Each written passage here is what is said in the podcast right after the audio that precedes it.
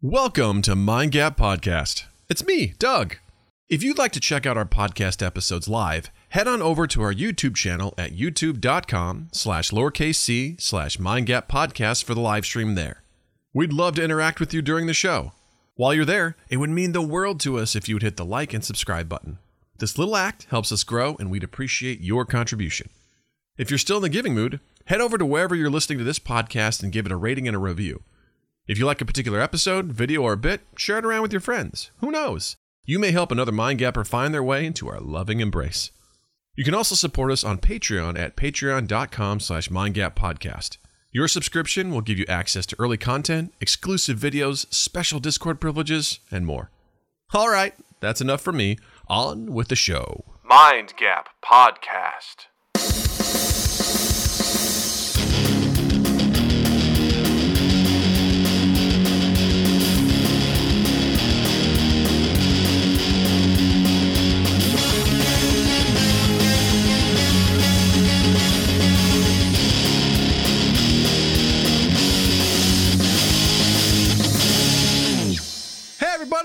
Welcome to Mind Gap Podcast. I'm Doug.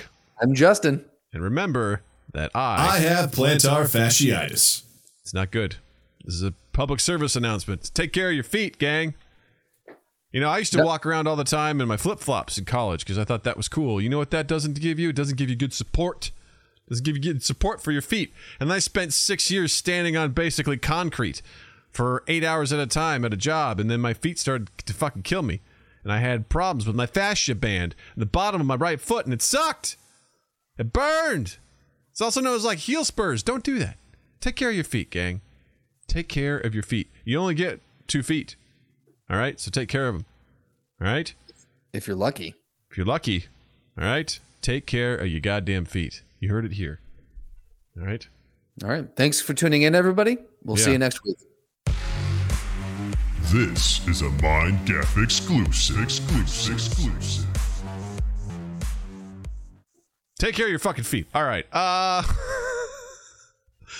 So glad to be here. The, you know, the things that I would have told my 18 year old self, hey man, take care of your feet, and I'd be like, okay, dad. You know?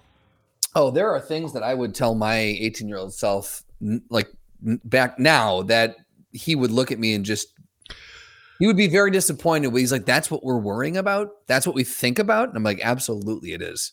I think um I pulled think my back, 18 year old me. Oh, we- yeah? Were you doing something really cool? Were you like, were you fucking or doing something really cool? No, I was tying my shoes to go work out. I was tying my bent over and my back said no. mm-mm. And that's Yeah. it. I think we've talked about down for a this. 18 year old self. I think we've talked about this before, but do you think now, if you were to talk to your 18 year old self, do you think your 18 year old self would listen to you? Oh, see, I guess it probably depends on the topic. It does depend on the topic.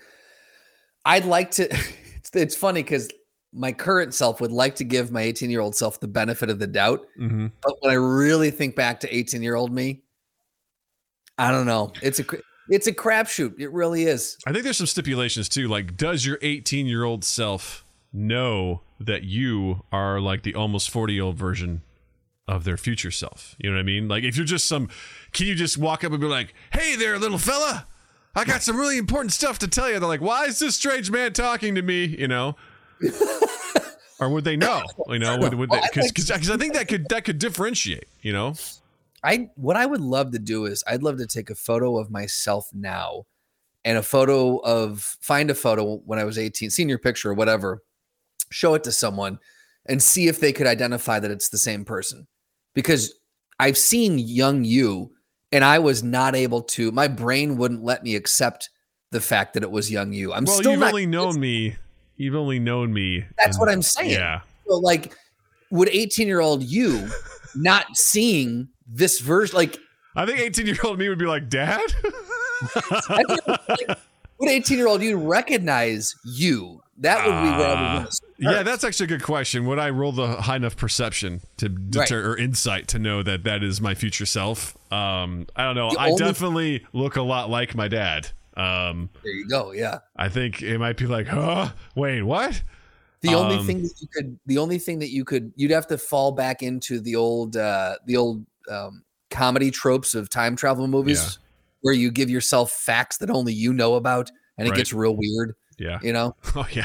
What's something? real weird. What's something you would tell your younger self that would make sure that would be like, holy shit, he is from the future.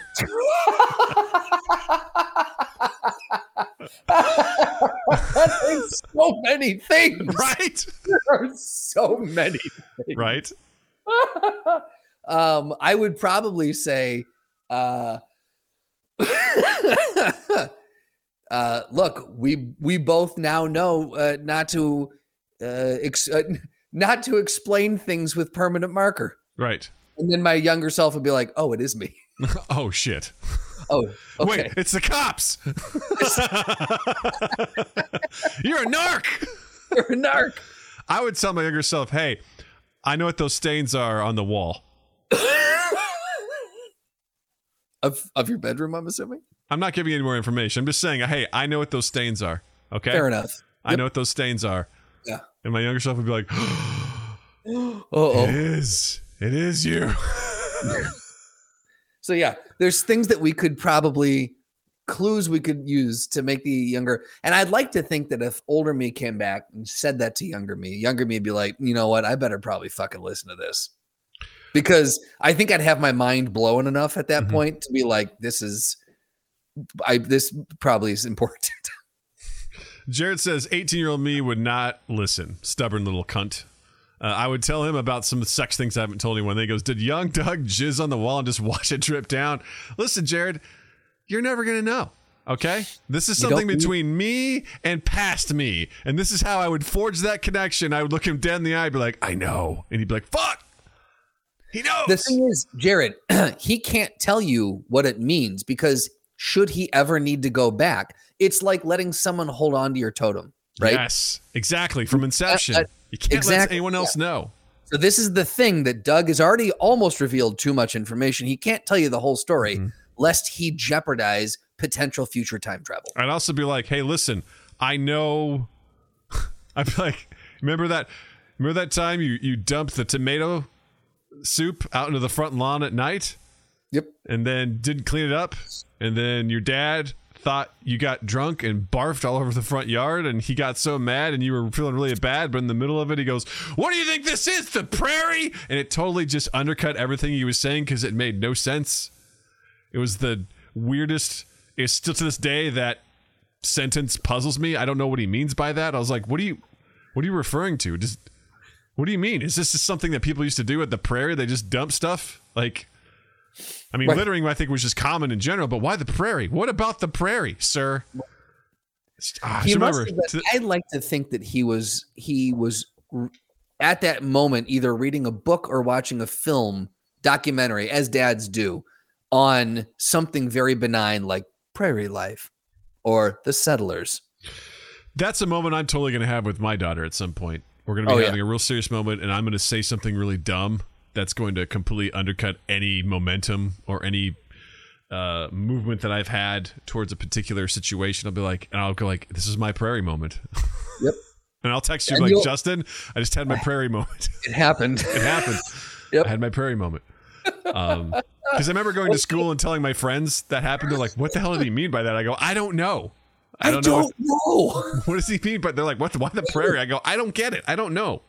What's going to be amazing, though, a full, true full circle moment is that if you find yourself saying the exact same thing to her, if the situation Oh, presents God. itself, and for some reason that flies out of your mouth, and you're I like, like, to "Uh-oh, say that's not possible, but anything's possible. Right. You know, where you come out, I'm like, why did I say that? why don't you say that? Oh no! And then you call your dad up and just go, I get it. My dad doesn't even remember that he did that. He has no Right. recollection. I could, pro- I, when I go for home for the holidays, like, hey, you remember when you said that? He'd be like, no. have Isn't no it recollection. amazing that that's some like, and we've had this kind of stuff. Like, it's not just with parents, but it's throughout your whole life. You say or do something that just sticks with you and mm-hmm. just goes. They're defining And moments for whatever the reason. the the other people that were involved, probably it just it was a flash in a pan and it's gone. But for you, years later, decades later, you hold on to that and you're like, and you just can't let, and it happens in so many different scenarios. It's just so weird that we travel through life with these kind of pieces of baggage. Do you think your 18 year old self would be proud of future you? Do, do you think they'd be like, whoa? I think 18 year old me would be. I look, there have been some pictures that I've shared online, pictures I've shared with you. Uh, You can find these on Justin's OnlyFans. You can find them on my OnlyFans, or if you scroll back far enough in uh, in my uh, Instagram. Um, I some people peaked in high school. I never had that concern.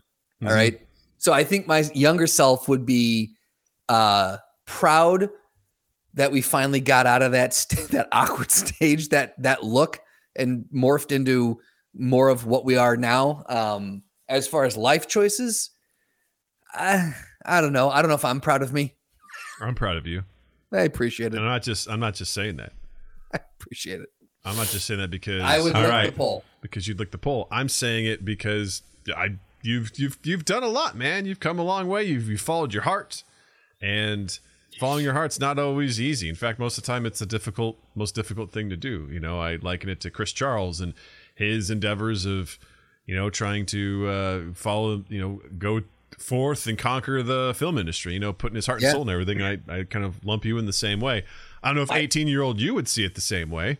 I mean, that's Um, high praise because I think I feel like Chris Charles has succeeded, whereas I feel like I have like he is he is the definition of like leaning in and following your heart Perseverance. and Yeah. perseverance and it working out. Um, he's got a lot to be proud of. Uh, he is Yeah. killing. Would your 18 year old self look at you and be like, "Good job, me"? Um, I think now, possibly Okay. in the sense of like you know me at in my late twenties working at the hotel, probably not. Um, yeah, you know, I think basically being like, hey man, uh, I've done some kind of cool stuff. You know, I do this thing with a really good friend every week. We basically have our own radio show because I don't know how to explain podcasts to you right. right now. Um, I did improv. We perform on stage in Chicago, which is pretty cool. Like we got to do that for a while. Um, you meet a really cool lady. You have a really cool kid. Um, you know, you move out of Missouri. I mean, that was a given. That was there's no way that wasn't going to happen. So Look, these are all really good things. Like Yeah. this is this is all things that your 18 year old self could be like, oh my god, we moved on. we had sex. yeah, yeah, totally. You both. Yeah. you get you get better at it, buddy. Um yeah, I think I think um I think there would be some connection there. I think 18 year old Yeah. me would also be like, you don't become a rock star? Like, no. Right. Deep down, you know that's also not going to happen. You know that. Let's be honest with what we're Let's doing. be honest. This is fun hobby, but Right. we're not musicians. We're just Right. we like to do it for fun, but we have our limitations. You know, I'm sure 18 year old me would be like, are we still in Kingston Mines with Bob, Jeff, Mike, Paul? They're like, No, man. Yeah. No, but we said we were going to go to the. Di- we could. We got a good thing. Like, dude, So- Blink 182's getting back together. Like, they broke up. What's happening? yeah, man. And Yeah, their tickets are outrageous. that tracks. They're still around, man. They're still around. Yeah.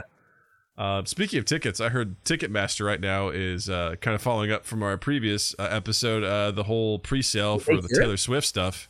Oh. Um, apparently, it was a nightmare. Uh, Taylor Swift sent out a uh, pre-sale code to all the Swifties, and everyone got basically crashed Ticketmaster's site, and there was a queue, and people were losing their fucking minds over it.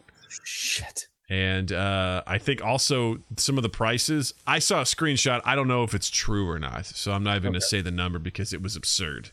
Um, but they're like, so this is what it is, and I mean, I it was like over ten thousand dollars for a ticket. And I'm like, okay, I don't, I don't believe that. But again, we did talk about how bad Ticketmaster was in the previous episode, about Yeah. how they were with marking stuff up. And so if demand is there, I don't know, but And that um, ticket was just to see the show. That wasn't to like, like go shopping with her, like have No. a day. Like, I mean, as no. far as I know, it was a sh- picture of the arena, and they had, you know, it showed like a selection of prices for the seats, and they were all over eleven thousand dollars. So No, sir. If I pay ten thousand dollars, I would prefer a uh, a home cooked meal. I would like a percentage of the back end deal if I'm investing ten thousand dollars in Right. something like this. Like, yeah, this ain't throwaway cash for me, bruv.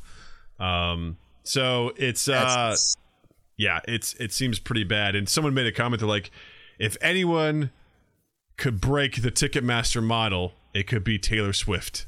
I was just about to say, I was like, of course, the only person that's gonna do this is is Taylor Swift. Like Right. she's she has the power and the dominance to do that right now. She'd yeah. just be like, you know what? Fuck this. I'm going to do my own thing. Yeah. And just, you know, find their own way to distribute. And, they would be absolutely, should be incredibly successful. And the fans would adore her for it. And Yeah. she would make even more money. So, So here's the interesting thing is that back in I think it was either 95 or 97 when we were doing the research for last week's show I think it was uh, 95 or 97 Pearl Jam tried to do a Ticketmaster less concert Mhm. and it crashed and burned yeah. and they were like one of the biggest bands in the world at that time so it makes me wonder i'm like if like, bands have tried to do it before could taylor swift really pull this off? And i think yes because the difference is what is available from a technology standpoint nowadays. You know there's so much more. Back in 95 uh you know the mid 90s we're we're talking about very limited access to you know, you don't have a robust enough infrastructure to sell stuff on your own website if you're lucky enough to have a website. There's no social media. There's no, it, it's just a different landscape. Now, I think someone as large as Taylor Swift, with the resources that are available uh, and the team that she has behind her, I, I think now would be. Now would be the time where, if it's possible, it could be done. I think the logistics of the tickets could totally be done. I think where they would run into problems is with the actual tour and the venues because they are owned by Live Nation, aka Right. Ticketmaster. So finding venues to do that would be tricky when you're that big. Because I don't know if playing arenas, yeah, because I, I could see I could see Ticketmaster being like either you do the tickets through us or you don't get to use our venues, and they own majority of the largest venues. And Taylor Swift is going to be playing, selling out to all these places. So I think they kind of hold the cards in that area and that arena, if you will. You know. eh. Uh, uh, um, it's uh, so I don't know if they'd be able to pull that off as far as that stuff goes. I think that's the that's the big thing is if you can if you can I, I- and really this is where Ticketmaster's brilliance has come in is because they either partnered with or um absorbed Live Nation and they Mhm. have all of these Live Nation and Live Nation is the biggest you know venue uh proprietor if you will in the in the country um if if you can solve that piece of the puzzle I think you could take out a large chunk of Ticketmaster's business Yeah. but it's just a matter of how, how do you how do you do that i mean do you do you play more shows at smaller venues do you play you know I, yeah i don't know The only thing I could possibly think of is if somehow Taylor Swift were able to use her clout to get Ticketmaster to consider letting her do the tickets on her own and then still using the venues. Like that would be Yeah. that's a huge I don't know how you pull that off, but you know, that's like that's a game of chicken to see who blinks because if you think about Yeah. it, if Taylor's like, "Yeah, I'm not going to use your ticketing site." And Ticketmaster's will well, you can't use our venues, they're both losing. Right So would Right. there be an, a willingness to compromise where it's like, listen, you're still going to get money from us using your venues, but I'm taking care of the ticketing myself because your ticketing is out of control. Like Yeah. your prices are awful. It's not a good experience for my fans. I refuse to do that. And maybe you can use that as negotiating power to find a better way to do something. I don't know. Um, but if somehow, because they could also see this as like, well, if she does this, then who else is going to come right knocking on our door asking Oh, for the same thing, you know, that could get kind of messy too. So I don't know. they're they're not going to want to break the seal on that because that's just a you're opening a pandora's box at that point Yeah. what's tough is that in we we had mentioned last week louis ck Mm-hmm. and how he was starting to do it through his own site and he was refusing to play he wouldn't play a venue unless they agreed to allow him to sell tickets through his site the nice thing is is that with a comedian a stand-up comedian even though at the end he was selling he was selling out arenas and and and those kind of venues. I feel like with the stand up, he they have the ability to play the medium to smaller venues Mhm. and still do quite well. And I th- I don't want to say that it is less uh, effort, but when you're doing a three hour concert where you're singing and dancing and running around the stage and you've got pyrotech, there's a lot more that goes into that. So you could do three nights of the same set, you know, four nights of the same set and do the Garth Brooks model Mm-hmm. at the at the smaller venue, so everyone can see you you can get the people in and through and i feel like it's a little easier when you're dealing with that medium the, the stand-up medium Yeah. rather than when you're doing when you're a global pop icon like taylor swift is Yeah, especially like even the most famous comedians still have to go back to clubs to work out their material. Like people Right, exactly. still Yeah. do that, and I think at the time Louis C.K. was charging fifty bucks a ticket. That's Yeah. the highest that it went. He's like, buy it through my, and he could easily. The clubs, of course, would want him to be there, like because then he's there. People are going to order drinks, buy food, all Yeah. that sort of shit. So it, it's it was it was a win for them. And obviously, if he went to theaters and beyond, I don't know how that stuff worked out. Probably Figure got a little more out, yeah. complicated, but still, he was able to maintain that, which I think endeared him with the fans as well, because he's like, Oh, I've got you, I'm looking out for you. I've got your interests in mind. You know, that's that's what matters. well he was Um, the first one to try i mean it, th- like there was articles written about him talking about how the first person to really take a swipe at the system and, and buck the system and try to reinvent it it was it was revolutionary at the time what he was Comedians do. are really doing that right now, honestly. Like they're awesome. really reclaiming their power, so to speak, in that Yeah. um, they are a um, the comedians are talking about pay, so they're understanding like what the landscape is. B um, a lot of them aren't settling to sell their stuff if someone doesn't buy it right because like if they shop it around and the you know any streaming or network is like now we don't want it they're like I'll just release it on YouTube. And there's Yeah. been several comedians who have done that and it has gone extremely well for them. Yeah. They may break even overall, but they get the exposure. Yep. And they get, you know, essentially they they are not it was kind of like with Bieber when Bieber broke through through YouTube and Yeah. MySpace and stuff like that. Like he didn't have to go through the traditional route to get noticed. Same Right. thing with these comedians. You know, you see all these comedians that are like filming their sets every night. They're chopping out jokes here and there. They're putting it on Instagram, on TikTok, Yeah. and they're getting seen. Brilliant That's how they're generating their promotions and things like that. They're ditching the morning radio shows, which all of them hated. Um, Right. For these, you know, archaic things that existed because these club owners had relationships with, you know, these radio stations and TV stations. Some of my favorite things was like for the longest times, Tom Segura fucking hated that stuff. yeah So he came up with a persona, a character called DJ Dadmouth, and he would Okay. go on and just make everyone's life a living hell as Really? this character. And What would he do? So he the- put on like this big fur coat, big sunglasses, and a hat. He's like, "Hey, what's up, everybody? I'm DJ Dadmouth. Uh, I'm Polly and Bye." And uh, he would just like just say this stuff, and the TV anchors would be like, "Oh, okay. Um, this is great." He's like, "Yeah, man, I got this new single coming out. It's like I don't just do comedy, I do DJ. I, I spin the music." And he's just like doing this stuff, and people are like, "What the fuck is happening? This is morning TV." And he's like, "I don't want to be here." That is absolute i i actually just have to look up Yeah. dj dadmouth just Tom to see DJ Dadmouth. It is dj dadmouth has a big announcement. Does morning tv oh best of. Oh my god. Yeah, dj he- dadmouth does the weather. Yeah, he he uh yeah, this is this is fantastic. I'll uh, I'll Oh, switch over here so you can so everyone can kind of see like here he is, Tom Segura Oh, just like unbelievable he hated morning TV and stuff like I that all the, the, that he time. doesn't give a shit. He and he is so comfortable leaning into stuff like this. Oh, he is he is so known You know for I mean? Like, yeah, he loves doing this kind of he did the same thing with uh, professional wrestling like he, he Okay. picked a, he picked a beef with professional wrestling where he basically was like wrestling's dumb except he said way worse words like, Yeah. wrestling's for dummies he goes oh are you stupid can you not read then i understand why you like professional wrestling and he just picked on him in the wrestling community just lashed out wrestlers are like you don't know what it's like to be an athlete and then so tom made his own like wrestling trash talk video where he was standing at a podium. His wife Christina was standing next to him in like his skimpy outfit. He's like, Uh, he came out. I forget what his name was, but he's like, "Yeah, you all are dumb. You're trash. Prove me wrong." He's like, he has no. He's going after Garth Brooks. He doesn't give a shit. He's just. That's the thing I love a lot about him in a lot of ways. Just as a comedian, like he, he would. He does Tom Segura. If you just type it in, Tom Segura wrestling. Yeah, he. I remember that I laughed my ass out off when. uh Where he did it. Yeah, Oh, I just love. I love is. this. There It's he is. amazing. Uh, yeah. Oh He, god, uh, that's fun.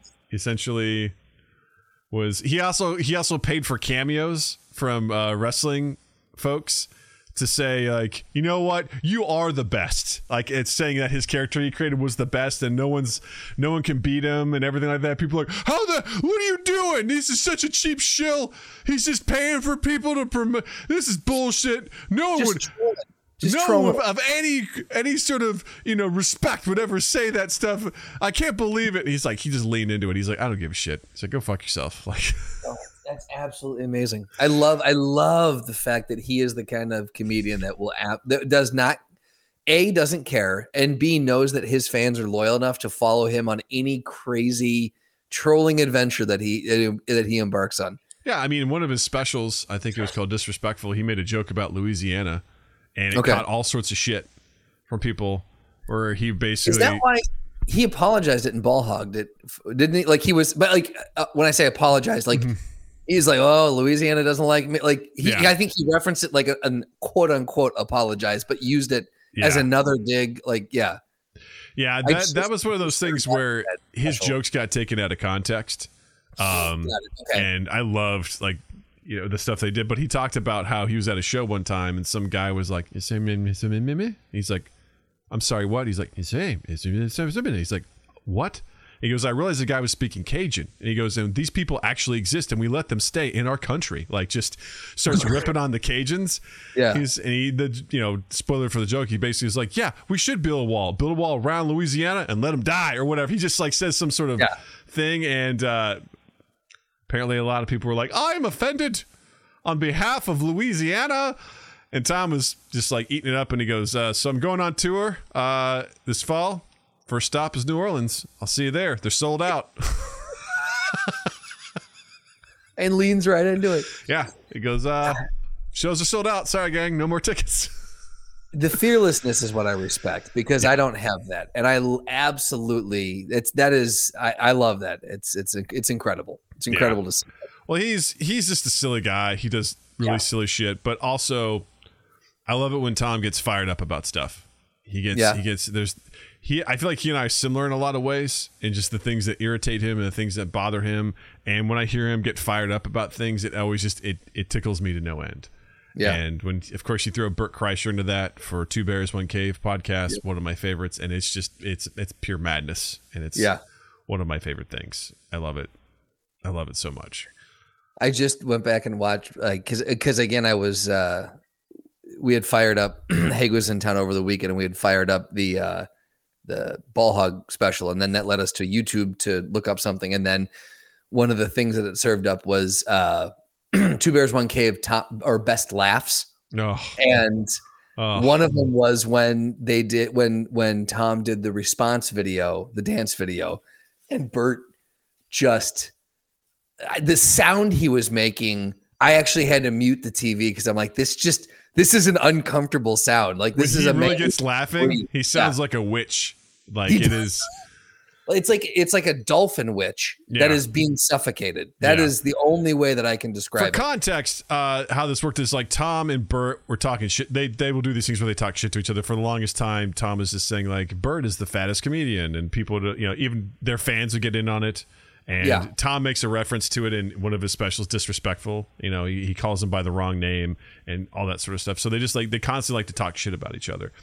And one of the things was like Bert's like, I could do it better. He's like, I can do a dance video. I can show you I can dance better than any of you. And he does it. Yeah. And it's fine. He goes and trains for it and things like that. But in secret, what Bert didn't realize, this is one of their during one of their Oct- sober October situation where they he and Joe Rogan and Ari Shaffir and Bert and Tom would all get together and do some sort of thing. They were just like putting on these things, measuring how much exercise they were doing. Tom in secret hi- spent a shitload of money, hired a legit director. like, ten grand. I think Yeah. he said. Yeah, yeah. he spent thousands of dollars to do a shoot. And he spent time practicing, did all this sort of stuff. They even tricked Bert into doing capturing his face so they could do a deep fake and put his face on a really fat person. And then Tom did all this stuff. And one day they noticed that Tom's activity shot through the roof, his calories and stuff like that. Yeah. And Bert was like, Yo, what's up? What are you doing? He goes, Oh, yeah, I'm just hiking, hiking really hard today. But he was Yep. filming the shoot and he was dancing. Yeah. And so it's just out of nowhere. And the best part about this is I got to listen to this stuff In as real it time. happened every week. So Yeah. I, I'm very familiar with all these moments. And that was one of the moments where Tom goes, Hey, I got something for you. Yep. And he'd been sitting on it for a week. And he was just like chomping at the bit. He's like, I got something for you. He's like, put on your headset. And he bursts just like, what is this? And he plays it. And Bert loses his mind. Yeah. He's like, Again, go look it up online. You you can hear it. The sound Bert makes is just uncomfortable, and he is beside himself in hysterics. he's like, that may be then- the best thing I've ever seen. Well, it was the silence at the end. Yes. Where like he just because it ends it ends with Tom stabbing him to death. Yes. In the video. yeah. And then it just it stop it goes to black. And Bert sits there for, I mean, conservatively 30 seconds in, in Mhm. absolute silence. And just with tears in his eyes, just under his breath goes, It's the best thing I've ever seen in my life. yes. Yeah. And it just it couldn't get it couldn't breathe. Yeah. I'd say another really great moment is when uh, Tom realized that Bert drinks a gallon of Kool Aid a day. Oh my God. 64 ounces of red Kool-Aid. Yeah. Yeah, That's that so much sugar. I literally just watched that the other night with Jill again because it came up on her feed. Yeah. I'm like, well, we have to watch it. It makes me laugh every single time because Tom's natural reaction because Bert is like, I'm I'm hydrating, man, and he pulls he pours out a little bit in the podcast. Tom's like, what is that? He's like, it's Kool Aid. Tom's like, what? He's like, pours somebody goes, oh my god, it is Kool Aid, and he drinks it. He's like, this is really good. He's like, yeah, man, I drink two of these things a day, and Tom's like, Delicious. Yeah, it's so delicious. So delicious. He's so into it. Yeah. He's like, dude, it's so much sugar. He Right. goes, and, and people are like, wow, look at him, he's hydrating. He goes, no one knows you're drinking Kool Aid. He goes, this is, you're an adult. Oh, man. And Tom loses his mind. He's crying, laughing. And so as Bert, Yeah. Bert realizes, like, oh shit, I've been drinking, I'm not doing well. I'm Right. drinking so much sugar. This is not good. Yeah. Yeah, those those moments always, man, they they make me so happy. Like, Yeah. oh, there's been so many great ones. Oh, it makes me. Because Bert, Bert is a is a great guy. He just has these moments where you realize how bad he is at listening, and he knows it. Yeah. He talks about how bad he is at listening. He goes, I come in, fire hose my life onto somebody, and then walk away and being like, man, that was a good conversation. He's, but he doesn't listen to anything. Yeah. And one of the most recent episodes, Tom goes, man, you know, every time I hear Albert Pujols, I think, God damn, that guy's been around for a long time. Because I don't follow baseball, but he's like, man, that guy's got to, you know, been around forever. And he goes, and I looked it up. The guy's been doing stuff.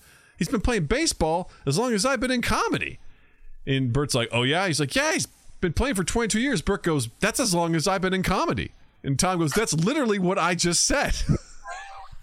and the two of them laugh for like 45 seconds because he's like, you're not listening. I literally just said that. Bert's like, I made the connection. That's as Right. long as I've been doing comedy. I know. I know. Yeah. We started at the same time.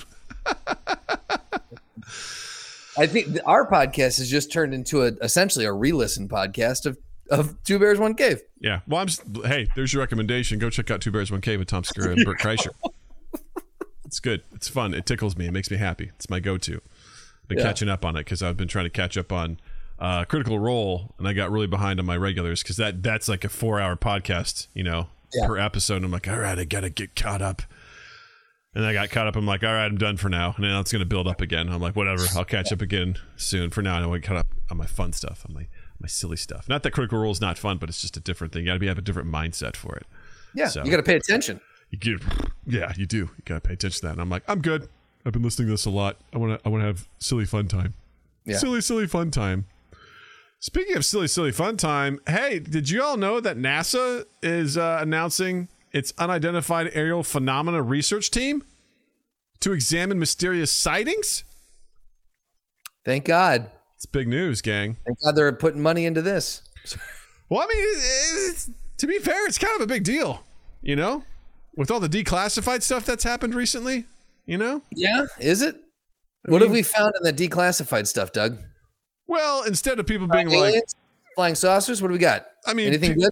people have, you know, for the longest time have been just denying that any of that stuff exists. They don't talk about it, they don't acknowledge it. But then the government finally was like, all right, here's some weird shit that we've seen that we can't explain. And people are like, what? So, um, I think it's interesting that they're actually putting together a 16 person team to actually review the unexplained aerial phenomena or UAPs uh, for NASA.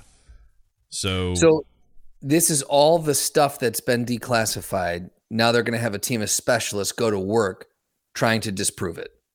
they're basically going to go and examine it and be like, "What is Yeah. this? Is this something that's worthwhile or, or not? And they're basically going to look at any things that have uh, peculiar sightings of objects behaving unlike anything we're familiar with. But until the full report is released to the public in mid 2023, NASA says everything will be kept a secret.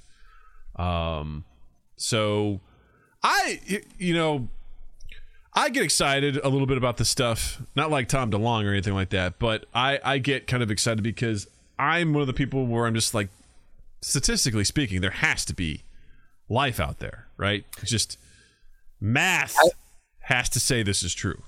Yeah, I, I'm of this. Look, I, I'm leaning in hard to the the skeptic side right now, but I absolutely i- i- am of the mindset that, statistically speaking, at least in my dumb brain, in the entire universe, there's got to be something else out there. Now, whether or not we're going to ever meet them, that's a whole nother conversation that Mhm. unravels the Fermi paradox and the great uh, filter, and that brings a whole that brings a whole different set of conversations to the table. But I do think that there's something something out there somewhere. I think it's great that after over seven years of doing this, one of the very first episodes we did was on the Fermi paradox. Yeah. And it still sticks with us to this day. Like, Oh, absolutely. I, I think that was one of the first things you and I were researching before we started the podcast. Yeah. Yeah. was- Absolutely. I literally just what's that uh Kurzgesagt or that that YouTube uh it's a science YouTube um hold on. Uh I just uh showed Beth the videos for the because I I had mentioned it and she's like, "What's that?" And I go, "Oh, oh, we're gonna dive into it now." And she was like, "I re- instantly regret asking you." Um,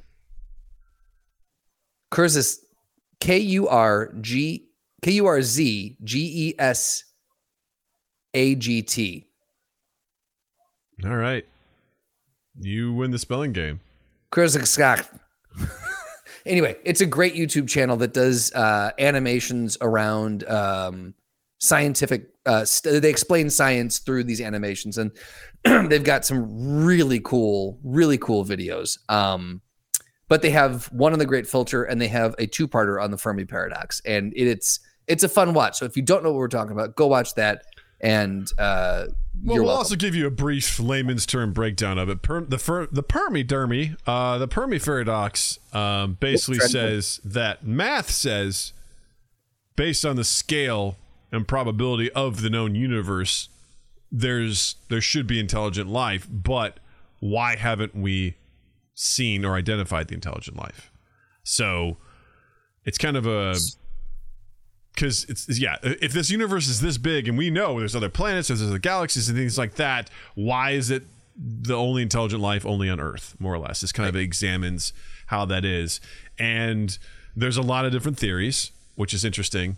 Um, one of them being um, i think i can't remember there were some things that people were suggesting that if intelligent life does exist well first of all the thing is like it if it doesn't exist elsewhere it's because there's something called the great filter which means that at some point in a civilization, something happens that prevents life from continuing on. Um, they're also talking about the efficiency of, of the planet in which uh, beings exist. Um, if you can get to a certain level, you basically become self-sustaining, in that you're using your you know your resources and everything to their utmost efficiency, um, and things like that. And but they're saying that somewhere there's a theory that there's just something that happens in a civilization that stops it either dead in its tracks, eliminates it, or stops it from progressing any further, which would possibly be an explanation for why we haven't seen any other intelligent life out there. There's also a couple, other additions on that, meaning that if a place becomes so self-sufficient, maybe they don't have a need to travel because if they are that you know productive they're like we don't need to go to find other resources because we've we've mastered our environment another one is that there are other intelligent life forms out there but they don't think it's smart to broadcast to other places because there's a giant super predator out there Right. uh, where they're like, yeah, it's not smart to be like, hey, you guys, because it's gonna, you know, bring it, uh, bring it along. But there was a whole series of like these theories as to why, you know, it's also the, the assumption that whatever's out there is more advanced than us, which isn't necessarily the case. Um, there could be other life, but it may be like, you know, 75 million years behind where we are now. It just the idea that we're going to find something that's at the exact same stage as us is also, I think, mathematically improbable. You know, Sure. it's possible, right? Given the the statistics of things that are out there, um, but there's just that thing, you know, in all of our media and movies and things like that, we just assume that something's going to be at our stage or greater, and Right. we're going to be like, yes. It's like, nah, not necessarily. I Yeah. do believe at some point in our time, as we continue to explore, we will find some signs of life. It may be microscopic, maybe bacteria, maybe plant life, and maybe something. I think we will find it somewhere else. I think in our lifetime, we won't necessarily see something that is what we picture it to be like in movies Yeah. and media. the uh the video that does talk about i can't remember which one it was but i think it was the great filter one does does talk about um that finding the existence of even a single celled organism elsewhere would be catastrophically terrifying because that means that it is almost almost certain that we are headed for extinction like that that we are behind the great filter not in front of and why do they you say that? Why, why would even finding a microscopic thing like that mean that? and I knew you were going to ask this, and that's why I said go watch the video. Go watch the video, I don't, Doug. I don't remember what their rationale was. I just remember that was a point, and I was. The thing is, with all of this, the people who make these videos are much smarter than I, Yeah. and they cover these these concepts that they cover and the paradoxes and the thought, just the thinking exercises. Uh, I do my best to keep up on them. We also talk a lot about a lot of dumb shit, so I only have so much space in my brain. Sure. Yeah, so that's I don't remember all the rationale they used for a lot of this, but they did. I do remember one of them saying that uh, the the existence of life elsewhere, um, even as a lesser life form, would be. It's almost better for us to be the only things out there because that means that we're good. Uh, go watch the video for the rest of explanation. They're great videos. I would be finding life elsewhere. Again, I, I'm I'm always of the mind that the more we find out that exists outside of our current realm of knowledge can be dangerous from a cultural and societal impact Sure. because people will search for something to claim a reason for why and how. Um, we're very earth centric, obviously, and how things work. You know, I don't think if you find plant life elsewhere, I, I you know, I, I usually go to religion because religion seeks to explain the unexplainable, you know, through faith and things of that nature. And I would like to think that if there's, oh, we found this plant on Mars, people would be like, well, God also planted that as well. God is not just at Earth; God is throughout the universe because He created the universe and things like that. But I think the more complicated things that you find, um, say we go to Mars and there's I don't know cave paintings, and people are like, uh, what? Um, that that I think complicates things. You know what I mean? That sort of knowledge I find to be existentially terrifying and also awesome at the same time because I feel like it opens up the window more to I think what is the core of the human spirit, which is exploration. And I think we can start focusing on a greater cause, something that can push us together as a human race more so than Oh my God! The stock market took a dip today as uh, Tesla laid off another group of people. It's like that shit doesn't matter. None of that stuff matters. We are occupying our time and our minds with things because we created these things. But if it's like, hey, there was this other possible civilization on Mars, to me personally, that's like a moment where I'm like, wait, what? Oh yeah. How do we And get there? Right. and Right. fast. How do we figure this out? And it turns into a Prometheus sort of situation where people that's how the movie is is These folks find the same cave paintings all around the world that seem to pinpoint something, gives them clues to find a signal or something that sends them off to basically their doom uh, as they go to the universe to find their creator. Um, but it's something where, to me, it ex- it elevates us beyond the normal dumb day to day stuff that I think we get mired in. Yeah, I, I am full agree. I mean, and you also have said for a long time that you know if uh, if uh, if we were visited by a uh, an alien race and uh, they were hostile, um, and the world came together, look out! Like if if there was something that could unify the entire the entirety of Earth, we would be unstoppable. This would give us a kick in that direction to if we found cave paintings or or remains or something and it, i think that would be something that could spark us into coming together and uniting us as a as a humanity uh towards working uh to that now that being said there are 100% going to be people who try to throw that off and it, it's not that won't be a fix all but i think that will bring a lot of there would be a lot of people coming together from around the world to research this. And I think it would be ultimately a good thing.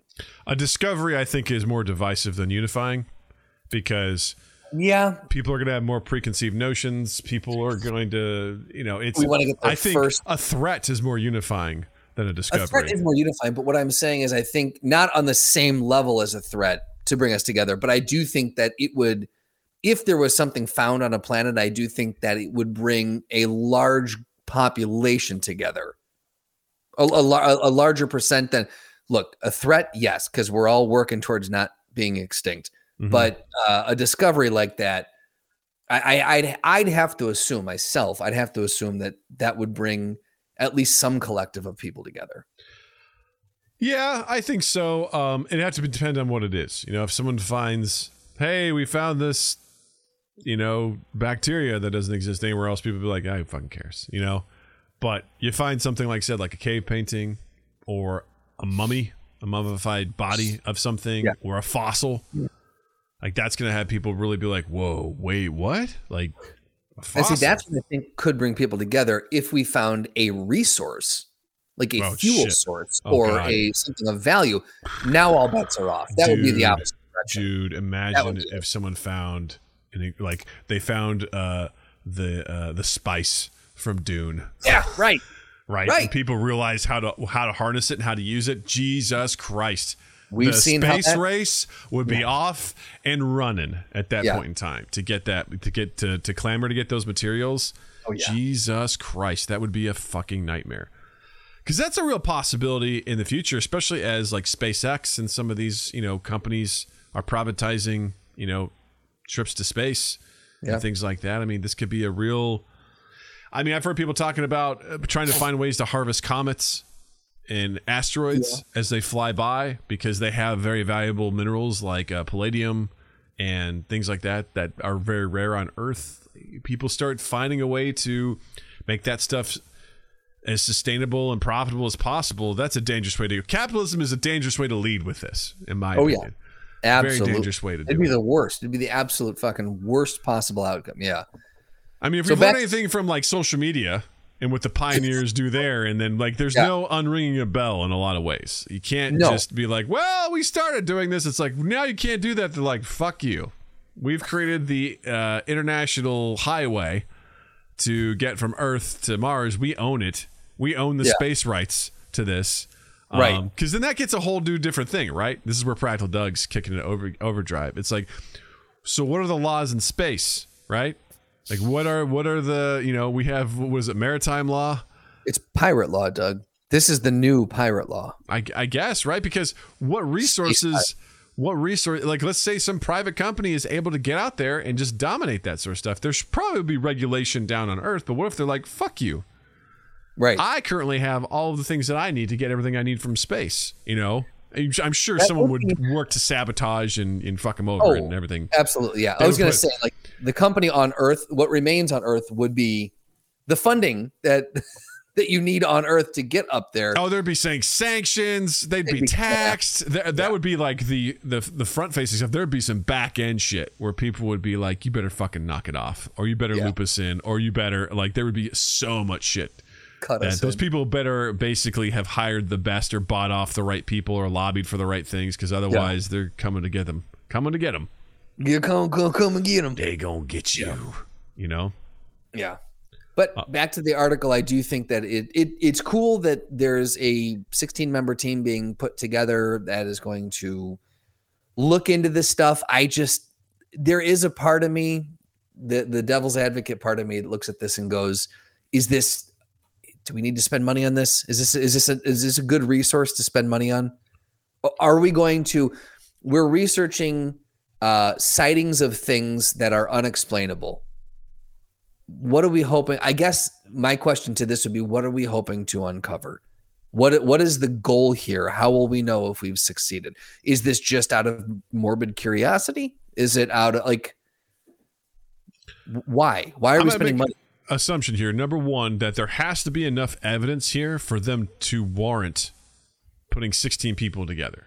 Like this, this can't be one weird YouTube video that someone shot, you know, years ago. They're like, let's sit together for the next year and figure out what this is. There has to be enough because this is these are images stuff captured from military vessels and Sure, airplanes sure, and things like that where they're like wait what? I don't know what this is. And they've captured them. Probably be obviously they're recording for a lot of reasons but they're probably just checking to make sure that because these could be any number of things. They could be a new technology that the country has put together and they don't know exactly what it is. It's not necessarily aliens you know in that sort of regard. So it's it's good for them to sort of do the research and figure out what that is.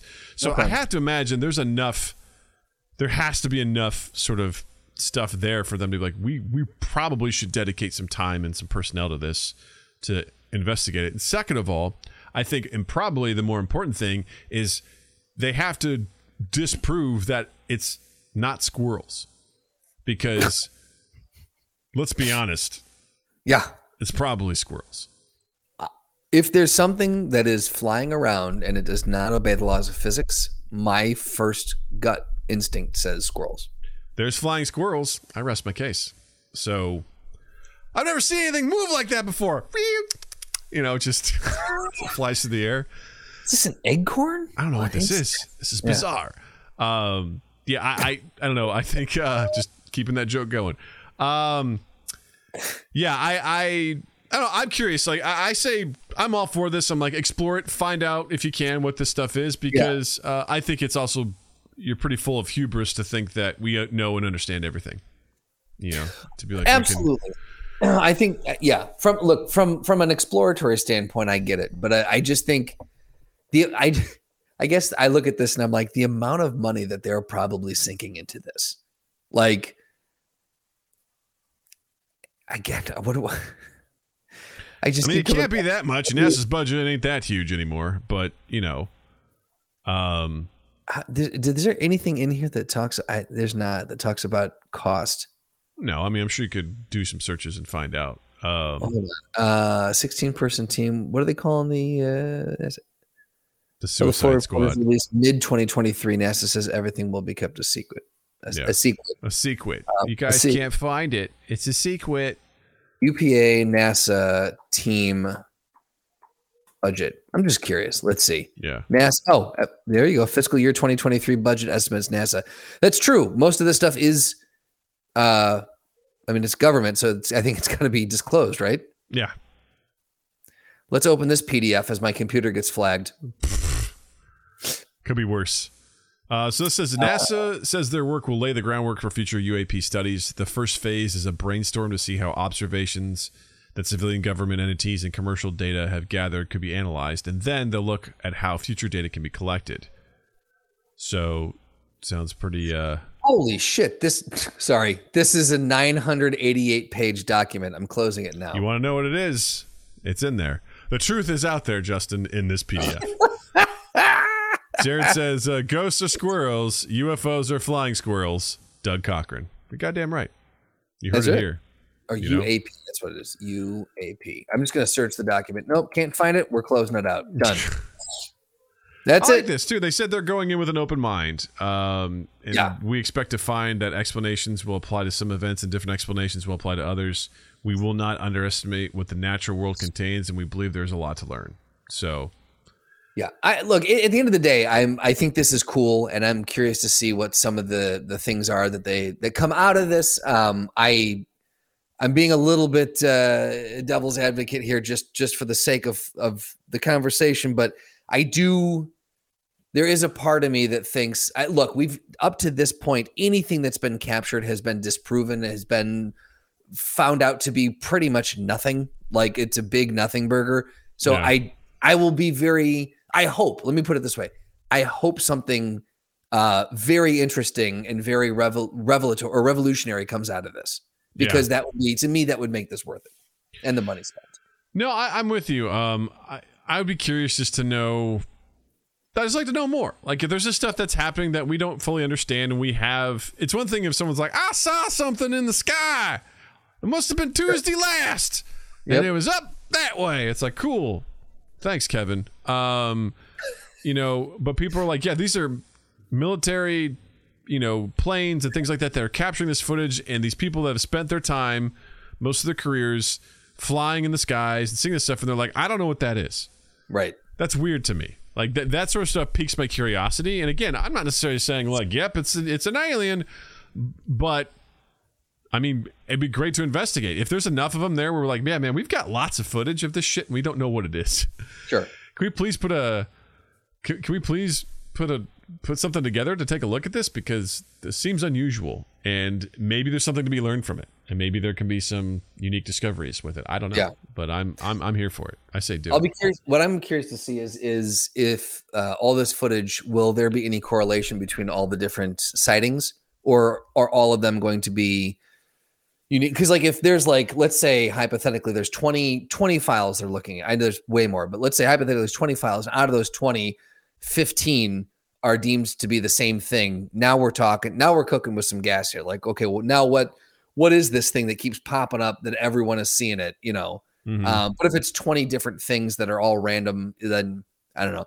I'm just I'm curious to see if there's any correlation between however between all the different sightings. Yeah, I agree. I think it's, I think it's interesting to say the least, and I'm curious to see what they find. Can't wait till mid 2023 to see, uh, see what they, Hold what on they your butts. yeah. I think it's a big deal. Again, just saying that the, the military and the government in general is basically saying yes, there's shit out there we can't explain. I think that's it. Right. And, they're, and not only that, they're declassifying it and releasing it to the public. I think that's a big deal.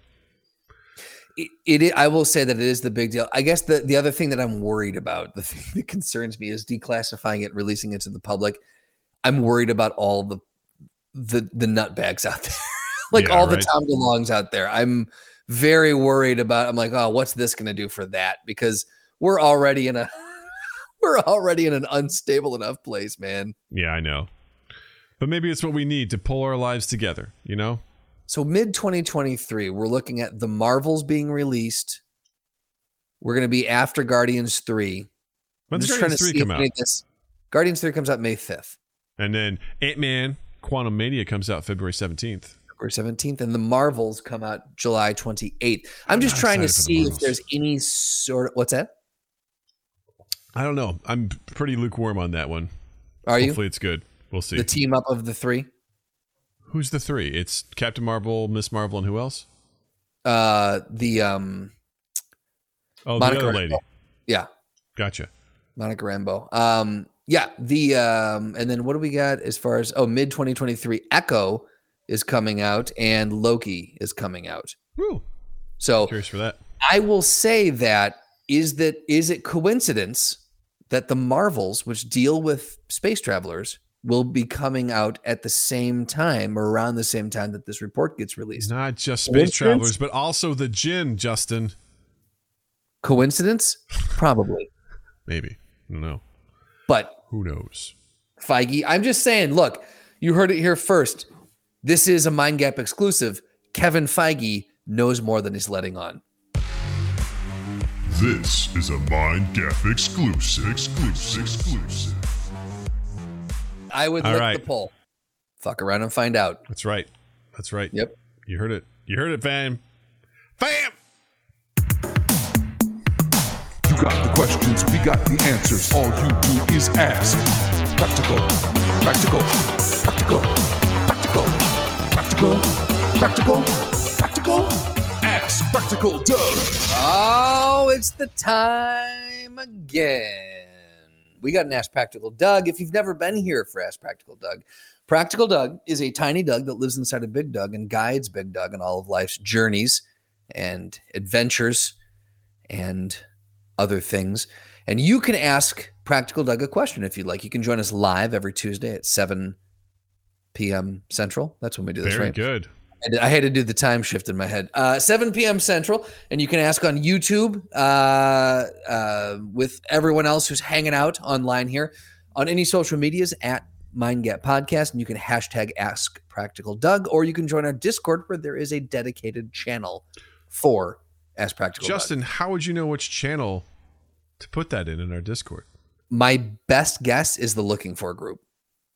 That is a terrible guess, sir. Okay. Terrible guess. Okay.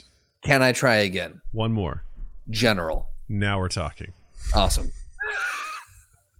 Uh, is it the Doug voice mod? Doug It- voice chat. The Doug, what is it? What? It's the one that's, hold on. Let me open it up. oh my god. It's going to be, I've got low battery. Hold on. oh, it's the Hangout. Is it the voice Hangout? There we go. Is that where you post it? It's Ask Practical Doug, and although there's no description for what the channel is, I bet you could figure out that you go to that channel, you can ask Practical Doug. Is it fitness? Yeah, we can talk about fitness there. If you've got a practical question about fitness, where does it go, Doug? Make a choice. This is And if you get it wrong, I will embarrass you in front of everybody. This is this is the there's just we need to put together a team of 16 experts, Doug. We do. To, To go through decipher this goddamn Discord, apparently. Because it's confusing as fuck. It's so confusing, man. Okay, so Doug, this question I believe comes from Slotty. Am I correct on that? Yes. He posed this question. So Slotty asks, Doug Cochran, do you sock sock shoe shoe or do you sock shoe sock shoe? This one has had this has been living in my head for days. And I'm going to tell you why because these are the things that we just do every day, have done every day for our life and not even thought twice about it. And when someone challenges that reality, you have an existential moment. Bless you by the way. Thank you. For the for anyone who was not watching this, Justin sneezed and he was cool. He muted his his his, his microphone because he's a cool dude.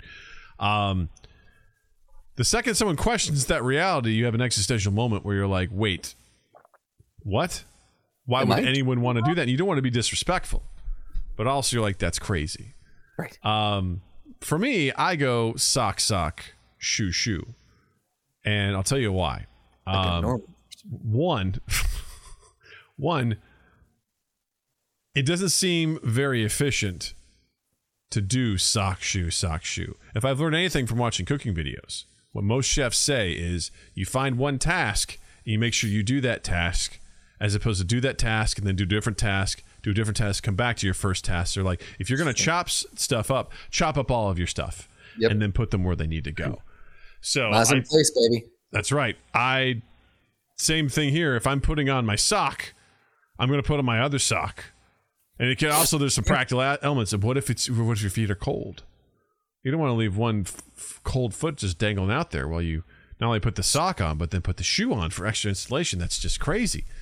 But also the idea of having a sock and a shoe on one foot and having a bare foot on the other, it seems very uncomfortable, strange Feels weird. feels weird. Have you ever oh. put on shoes while wearing underwear? Just underwear? I'm sure in my lifetime I have. It's weird Yeah. to be in your underwear, right. just your underwear, no shirt, no pants, just your underwear and shoes. You're like, this doesn't feel right.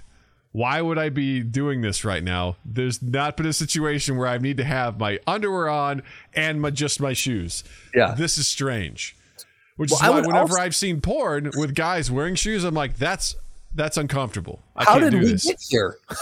That's the question. How did we get to this position? Andrew Santino had a great joke about that. How he's like, I respect the guys that do that because not only do they get naked, in order to get naked, they have to take off their shoes. But then after they're naked, they're like, I'm putting these back on because it's important on, to yeah. them, you know? because these are the new Jordans. Yes, and I right? have these seen. Yeah, And God damn it, I Um, need the support because I don't want plantar fasciitis, you know? Right. Also, you get a good grip on it. You got the the traction on the bottom, good treads. So I would also say, and I don't know about you, but I don't typically, and this is debatable because some people do, I know, and it's not that weird, but I don't typically wear my shoes around the house. No. I walk around the house. So when I'm getting dressed, I'll get dressed, I'll put my socks on, and then if I'm going out the door, I will then put my shoes on. But rarely do I have the am I in the position where I've got my shoes next to my clothes while I'm getting ready or I'm just walking around without socks on and I bring them to where my shoes are by the door. Like usually the two things aren't near enough each other. Like if I'm getting dressed, I'm dressed, I've got the socks on. If I'm going to leave right away, then I go over to where the shoes are and I put the shoes on. Very rarely are they in the same area. So I my brain is trying to wrap it, itself around in what scenario is someone doing sock shoe sock shoe. Well, Jared, tell us more because apparently Jared says he does sock shoe, sock shoe because he's already raised that leg. So the leg's up, he puts on a sock. He's like, "Well, my foot's already up here, so I might as well put on my shoe." Interesting. So yeah. Tell us more about the situation there, Jared. that sounds again. I'm dying to know. because it's it's almost kind of like it's less unusual, but wearing shoes and socks with a swimsuit, right? Yeah. Because typically you're, you're wearing sandals because the idea is that wherever Right, you're or else- going, you will be getting wet and you know Or I'll slip my shoes on, with no socks at that point. That's just how I'll roll with that. still feels weird walking around, you know, in that sort of situation, and yet women in just combat boots is sexy as hell. Australia. I love it, man. Um, We've talked about before too. Uh, early on, we I think we were at the basement of ENC when we were talking about it, but we talked about changing up your routine. mhm. Like if you're do if you put your pants on, do you put them on left leg first or right leg first, and then trying to do it with the opposite leg Yeah. first, and how it's like my pants feel like they're on backwards right now because I don't like that's just not weird, you know.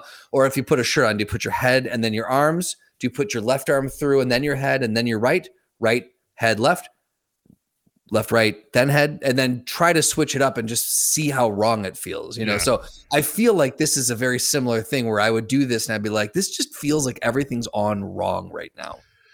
yeah, no, You I'm get with you. in those routines, right? Like Yeah, you brush your teeth and you do it a certain way, or you, you Well, know, it's funny. brush your teeth before you do this or after that, or you know, it's funny because Seth also had a similar um, image, which I'm going to shoot over to you now as well about brushing your teeth, Mm. which is how do you brush your teeth? And it has three options. The first Oh, option is. Are you sharing this on the on the uh, thing uh, here? I will share it All right. so people can see what this is. I got to bring it over to this side of the screen This is so great. you all can see it. And so, yeah, for the for the podcast listeners, Oh no. there's three different options here. How do you brush your teeth? So it's either do you put water on the brush, then toothpaste, and then water again, and then engage, or do you put the toothpaste on dry, then water, or do you just put the toothpaste on and go to town? Yeah, uh, and the person says everyone should pick one. So I, what I do is I do two thirds of number one, which is I do water first, and then toothpaste, and then I brush. Got it. Okay. I don't add extra water on there because the toothbrush is already wet. Yes, I could see that. I'm trying to think what because I used to do number one fully. I would do water, toothpaste, water, and now I'm, I'm legitimately trying to remember. I think I do number. I think I do number two now. It's so funny. I actually have to think about this one. I don't. If if I were to do it, I would know it felt right or wrong. But now that I'm actually trying to think through the steps of it, I'm having a hard time recalling which this one is I my did. crazy logic for it. Number two seems crazy to me because you put the toothpaste on a dry toothbrush, Mm-hmm. you put water on it, but the toothpaste is covering some of the toothbrush, so it may not get fully wet because the toothpaste can kind of act like an umbrella. So you potentially have some dry bristles in there, which is no Sure. good. Why is it no good? Why do we need water in the first place? Well, you guys, you don't just want to scratch the shit out of your teeth. You also need some water to kind of get the foam going with the with the What toothpaste. saliva's for? Put water in your mouth. Do a mouthful of water, gargle it, then hold it for 30 seconds. Then brush your teeth That with could no toothpaste, but just a brush, uh, a hairbrush. Instead of water, it's cum. Always keep them guessing which way you're gonna Right. go. What? Huh? Huh? Comedy. Um. Yeah, and definitely not three. Just straight toothpaste and getting in there. That is absurd. That's crazy.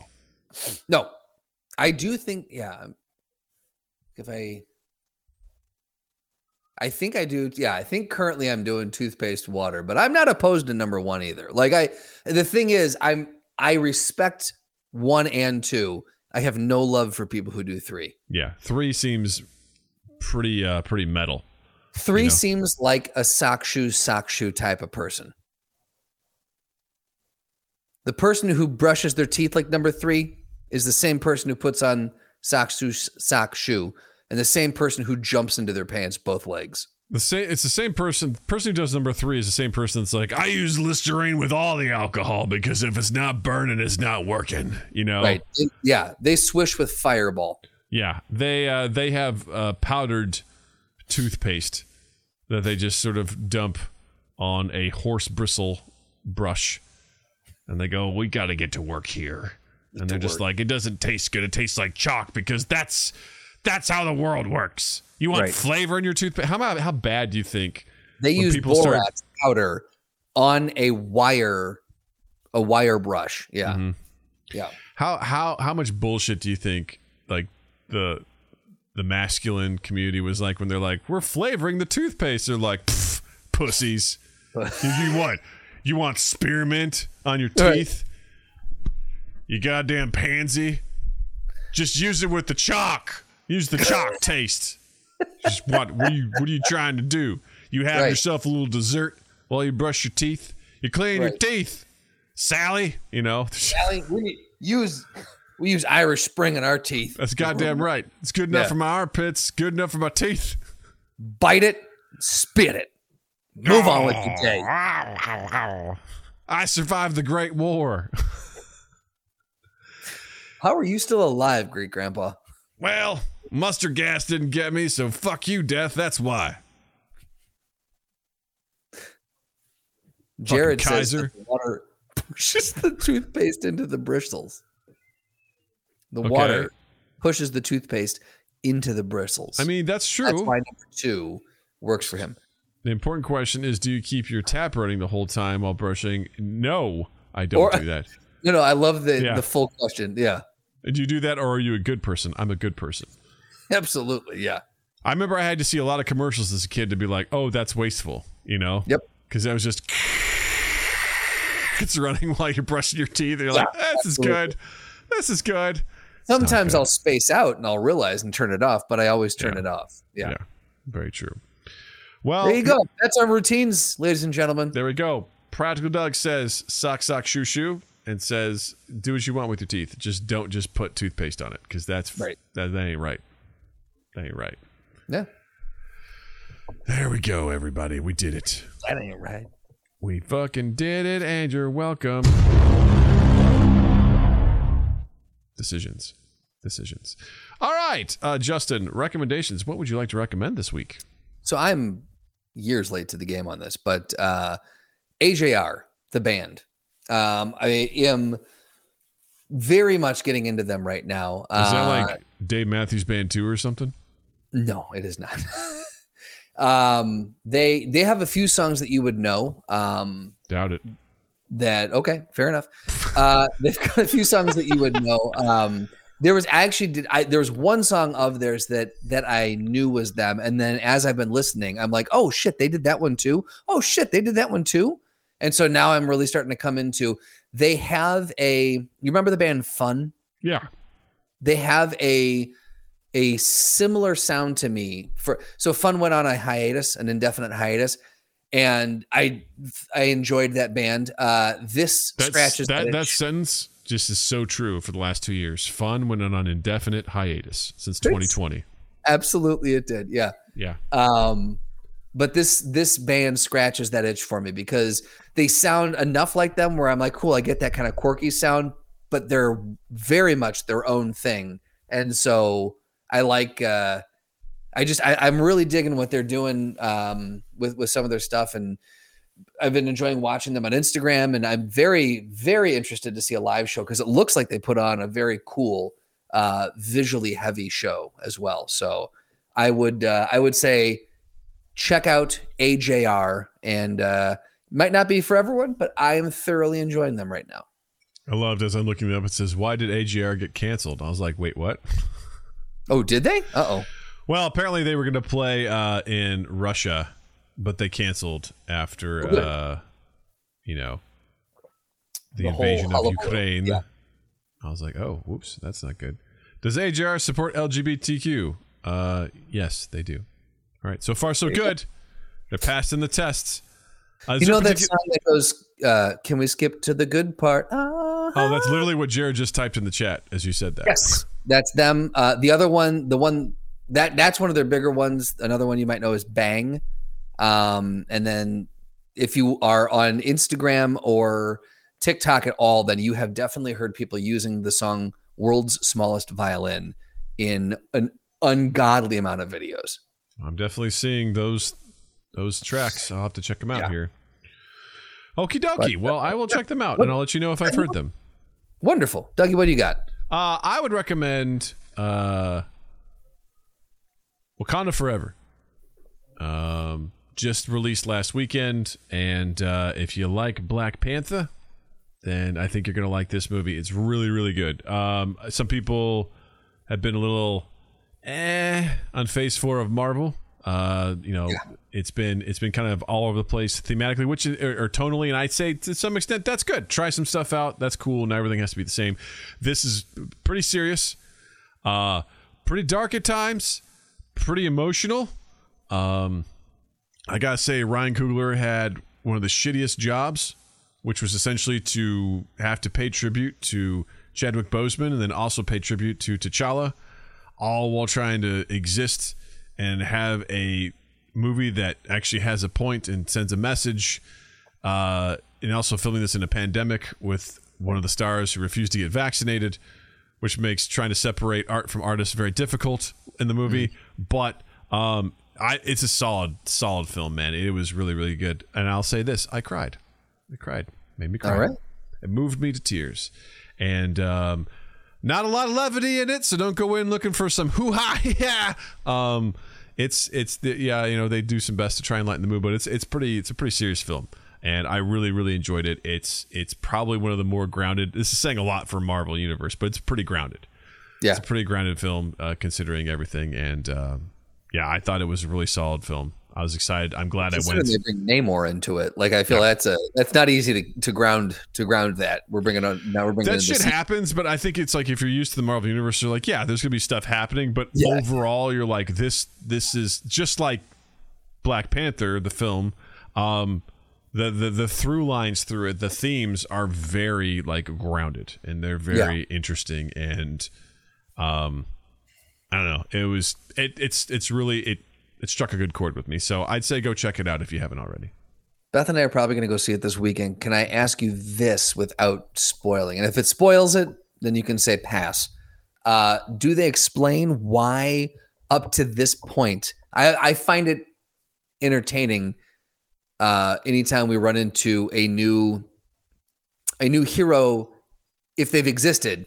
Uh, if we if we watch their origin story happen, that's one thing. But if we run into a new hero that's existed, or if we run into a whole new race of people that we've never seen before in all of these years and everything that's happened, saving the world multiple times. Uh, did they explain why we're just now meeting Namor, King Namor, and the the, the people Oh, of yeah. the under? they've got a good explanation for it too in my opinion Great. Okay, that's So, all I needed to know. That's Yep. fair. Well, yeah, it's it's it's yeah, it's good. That stuff is pretty solid. Um, yeah, so I'd be curious once you watch it, we can talk all about it. It'd Be a fun Cool. conversation to have. I know Woo-doo, that. woo-doo. All right, gang. Well, that's the show for this week. Thanks so much for tuning in. And please don't forget to follow us on all our social medias at Mind Gap Podcast. Uh, if you'd like to check out the podcast live, like our good friend Jared, and others. Check us out at youtube.com slash mindgap podcast. We live stream the podcast on Tuesdays at 7 p.m. Central. I also host a video game stream on Fridays, current, excuse me, currently at 8 p.m. Central. Um, and so come check out, hang out with us. We're usually playing silly games and having a good time. So it's it's really really fun. And if you like what you're seeing here, please hit that like button, hit the subscribe button. It really means a lot to us. Um, we're up to 242 subscribers, which is really big for us, uh, and we're, we're we're we're moving along. We've had a couple of good uh, batches of shorts um, that we put out there from silly clips of the show. So if you could do us a solid. Like what you see, uh, hit subscribe if you're if you're so inclined, and you know leave us a comment. You know, uh, tell us what you think about aliens and the Fermi paradox. Do you think we're to find alien life anytime soon? And if so, what do you think it'll do to society? Hit a comment down below. Also, be sure to check out our Discord to join our community and be part of everything we got going on. Uh, there's a link in the description down below. And then also check out our merch at redbubble.com. And if you feel so inclined to give us some money, head over to patreon.com slash mindgap podcast drop us some cash. It'd mean the world to us. And then don't forget to follow Justin online as well. On Instagram and Twitter at Justin underscore Michael, spelled M I K E L. It's the fun way of spelling it while you're in the online realm. Check us out on Apple Podcast, Google Podcast, Stitcher, uh, Podbean, Good Pods, all the places where you can find and consume quality podcasts. You can find us. And we ask you to do all the things the sharing, subscribing, rating, reviewing. Those mean a lot. And then twoeast8th.com and 2 East 8th on all social medias, as well as Love and com. Love and Improv on Twitter, Love and Improv Film on Instagram. Go ahead and follow along with uh, all the goodness that's happening with the movie. Good, good stuff. Uh, thanks for hanging out with us, gang. We always appreciate you. And uh, with that, I'll say, Justin, thank you. Douglas, thank you. Chad, thank you. Listeners, thank you. And you all have a dandy fucking week. Mind Gap Podcast.